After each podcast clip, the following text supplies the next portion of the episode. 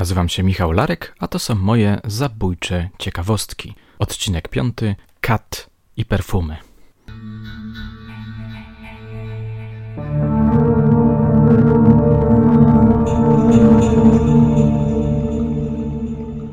Wychodzi na to, że paryska historyjka o bezgłowym trupie, który zrobił parę kroków, bardzo was zaintrygowała.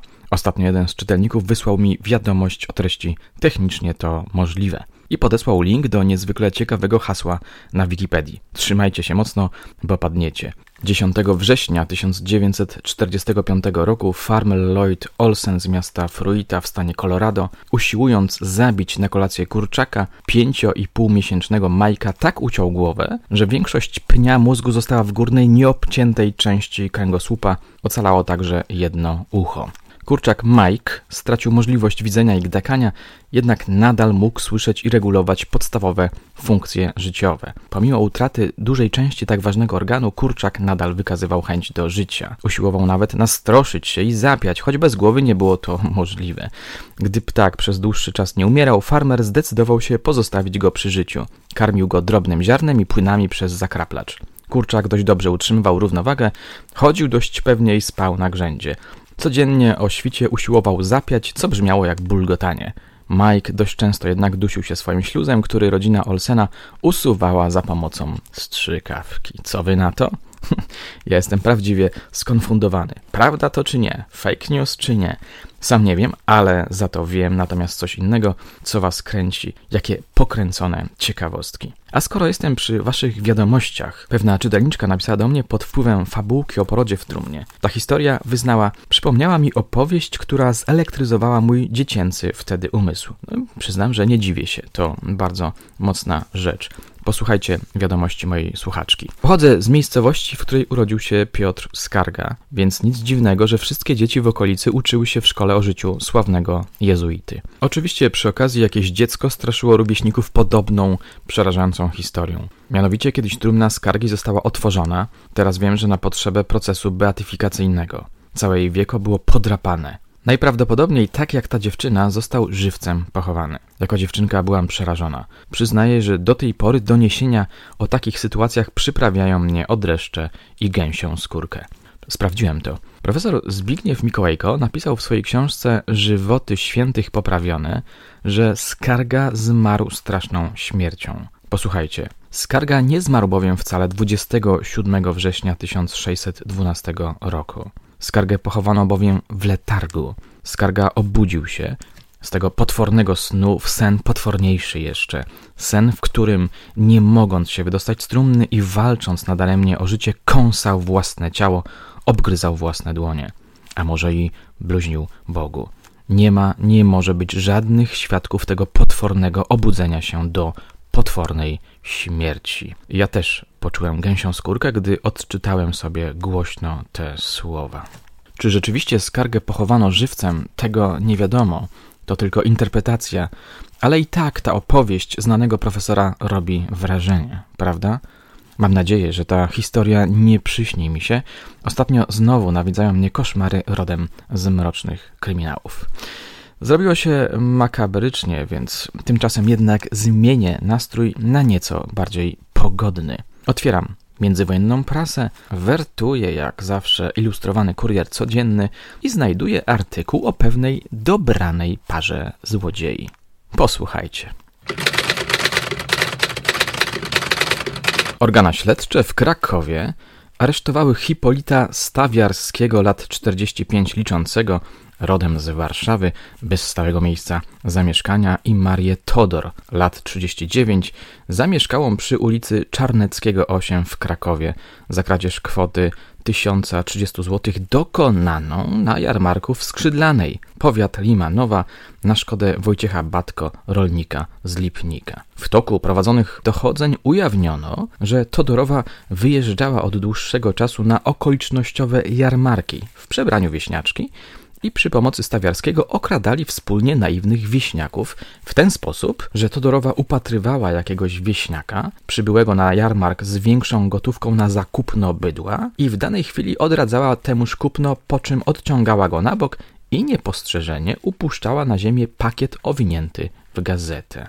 Po podniesieniu opuszczonego pakietu oświadczała Todorowa, że znalazła dolary, którymi muszą się podzielić. Następnie Todorowa odprowadzała ofiarę w bezpieczniejsze miejsce, gdzie zjawiał się jej wspólnik stawiarski i twierdząc, że zgubił właśnie dolary, żądał od upatrzonej przez Todorową ofiary okazania portfelu z pieniędzmi. Przy przeglądaniu portfelu ofiary i grożeniu policją manipulował wspólnik Todorowej w ten sposób, że wyjmował z portfelu pieniądze ofiary, a pozostawiał na to miejsce niepostrzeżenie świstki papieru owinięte w gazetę, po czym przystępował do przeprowadzenia rewizji około wspólniczki, u której rzekomo zgubione dolary odnajdywał i razem z nią i skradzionymi już poprzednio pieniędzmi odchodził i tymi się z nią dzielił. W dniu 26 bieżącego miesiąca Stawiarski i Todorowa dopuścili się w podobny sposób kradzieży gotówki tysiąca i 80 zł na szkodę wspomnianego Batki, po czym zostali przez niego rozpoznani w Krakowie, gdzie ich aresztowano. W czasie rewizji znaleziono u aresztowanych, jak i w ich mieszkaniu, znaczniejszą gotówkę, która niewątpliwie pochodzi z kradzieży. Dobraną parę odstawiono do więzień sądowych w Krakowie. Pomysłowy sposób na zarabianie pieniędzy, prawda? Po przeczytaniu tej historii, muszę Wam przyznać, przypomniało mi się wydarzenie z własnego życia. Oto ponad 20 lat temu, kiedy byłem studentem pierwszego roku polonistyki, stałem sobie na poznańskim rynku. W pewnym momencie podszedł do mnie młody mężczyzna, który przedstawił się jako Antonio. Źle mu z oczu patrzyło od początku. Omiótł mnie wzrokiem. Która godzina? zapytał. Instynktownie podniosłem rękę, żeby zerknąć na zegarek. Gdy to zrobiłem, uzmysłowiłem sobie, że był to błąd. Spojrzał na moją dłoń. Jakiej marki masz zegarek? Zapytał niezbyt przyjemnym głosem. Przypominam wam, że to były lata dziewięćdziesiąte, szalone lata dziewięćdziesiąte. Spojrzał na mnie zaczepnie. No pokaż jeszcze raz, warknął. Poczułem pot na plecach. Normalny, mruknąłem i ostentacyjnie odwróciłem głowę w bok, żeby go jakoś zbyć. Masz jakiś problem? Zagadnął, wyprostowując się. Nie, pokręciłem głową. No to pokaż zegarek, może mi się spodoba. Przemilczałem to i zacząłem się zastanawiać, co teraz zrobić, jak się pozbyć intruza. Może uciec. Za plecami miałem pałac działońskich, gdzie czasami przychodziłem na literackie czwartki. Facet zrobił krok w moją stronę, nachylił się i wycedził. Mam ci pokazać swoje umiejętności? Zagryzłem usta, rozejrzałem się wokoło, pokręciłem głową i odpowiedziałem: Nie ma takiej potrzeby. Zignorowałem jego grymas, obróciłem się i ruszyłem energicznym krokiem w stronę drzwi pałacu. Szarpnąłem jak gwałtownie, po czym wszedłem pospiesznie do środka.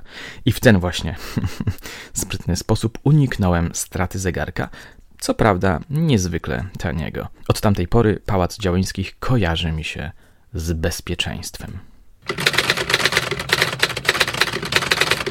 A teraz zmieniamy klimat. Przenosimy się do Paryża, żeby posłuchać doniesień o Kacie, który postanowił dorobić sobie w dość oryginalny, jak na swój fach sposób. Jak widzimy, dzisiaj historyjki będą przez chwilę oscylować wokół sposobów na dodatkowy zarobek. Posłuchajcie. Niedawno doniosły dzienniki paryskie, że kat Paryża, Anatole Deibler, zażądał podwyżki garzy za wykonywanie swego niesamowitego rzemiosła. Podwyżki tej nie udzielono mu, natomiast uzyskał zezwolenie na otwarcie fabryki perfum celem polepszenia swojej sytuacji materialnej.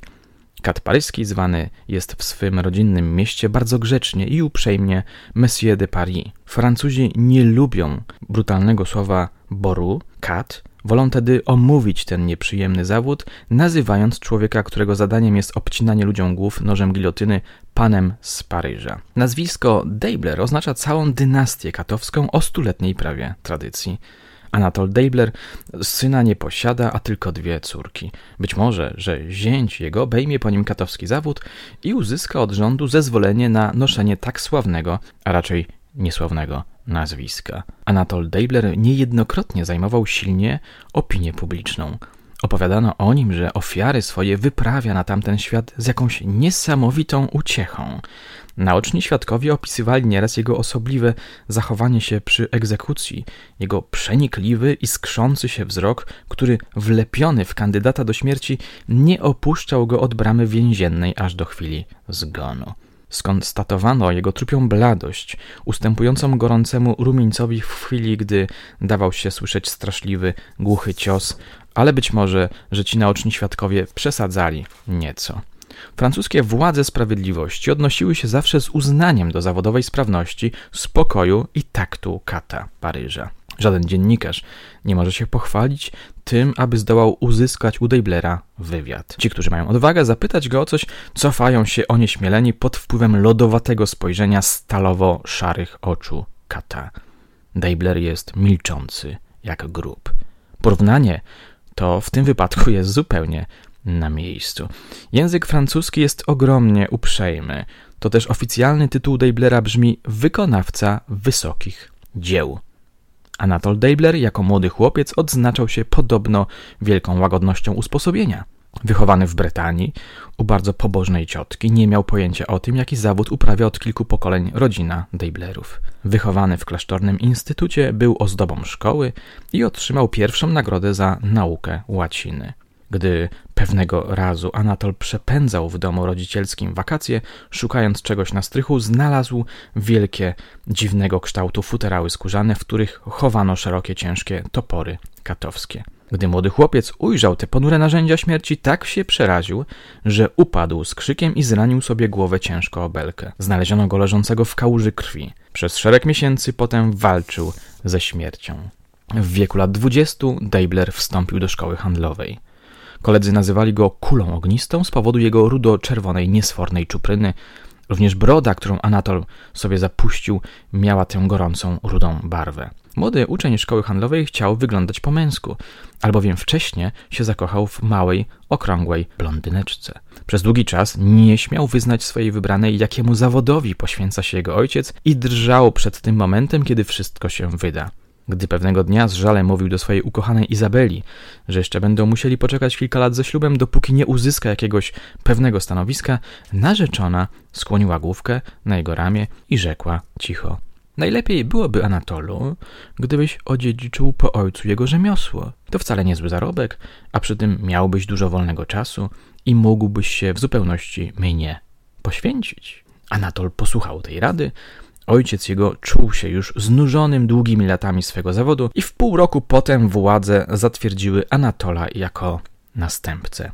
Przedtem młody kat musiał wykonać egzekucję próbną. Dokładnie lat 23 temu odbył się ten niesamowity egzamin na placu Roquette wśród strug ulewnego deszczu. Paryskie dzienniki przy takich okazjach zamieszczają felietony pióra znanych, wybitnych dziennikarzy. Opinia prasy wypadła pomyślnie dla Deiblera i od tego czasu pełni on obowiązki kata w Paryżu. Do dnia dzisiejszego wykonał 245 egzekucji. Ale od kilku lat Anatol Deibler działa w innej dziedzinie, nie mającej nic wspólnego z krwawymi egzekucjami fabrykuje perfumy. Rzemiosło katowskie nie przynosi wielkich dochodów. Minister sprawiedliwości we Francji, Bartu, który jest namiętnym kolekcjonerem, wystarał się o roczny rachunek Deiblera za rok 1926 dla swoich zbiorów. Rachunek opiewa na 11 373 franków, a zatem zaledwie niespełna 1000 franków miesięcznie. Przy obecnej drożyźnie z trudem to wystarcza, a władze odmówiły podwyższenia garzy katowskiej. Wówczas Anatol Deibler przypomniał sobie o swoich studiach handlowych i wziął się do fabrykacji perfum. Wielki barak, gdzie w jednym kącie złożony jest szkielet gilotyny, służy jako skład towarów i laboratorium. Anatol Deibler pobiera od fabrykantów perfum w gras, różne olejki i esencje i w swojej fabryczce zajmuje dwie robotnice, które nalewają perfumy do subtelnych, oryginalnych flakonów. Jeżeli zamówienia są liczniejsze, to pomaga również pani Deibler wraz ze swymi dwiema jasnowłosymi córeczkami. Oferuje on flakon za 5 franków już z opakowaniem. Towar jest solidny, a etykiety zaopatrzone są w ponętne nazwy. Jedno z paryskich pism humorystycznych powiada, że Anatol Deibler mógłby i w dziedzinie perfumerii zaznaczyć swoją specjalność, dając swoim fabrykatom takie na przykład nazwy pocałunek w szyję lub ostatni dreszcz. Zdaje się jednak, że kat perfumiarz, jak zawsze bardzo skromny, nie zamierza starać się o nazbyt wielki rozgłos. No cóż, każdy dorabia sobie jak może. Swoją drogą pyszna historia, prawda? Jakże życiowa. Od razu przypominają mi się anegdoty o katach, z którymi zetknęli się moi znajomi śledczy. Muszę je kiedyś spisać i opowiedzieć wam w zabójczych opowieściach. Groza, przemieszana jest tam z niezwykle intrygującym humorem. A na dzisiaj to już wszystko, chociaż nie, nie, nie, jeszcze nie, to jeszcze nie wszystko, przepraszam. Chciałem Was jeszcze poinformować, że niebawem wyjdzie moja mroczna powieść kryminalna zatytułowana Chirurg. Książkę można już kupić w przedsprzedaży na stronie wydawnictwa Oficynka. Będzie mi oczywiście bardzo miło, jeśli kupicie, przeczytacie, a potem podzielicie się swoimi wrażeniami z lektury. A teraz to już naprawdę wszystko. Żegnam się z Wami bardzo serdecznie i do usłyszenia.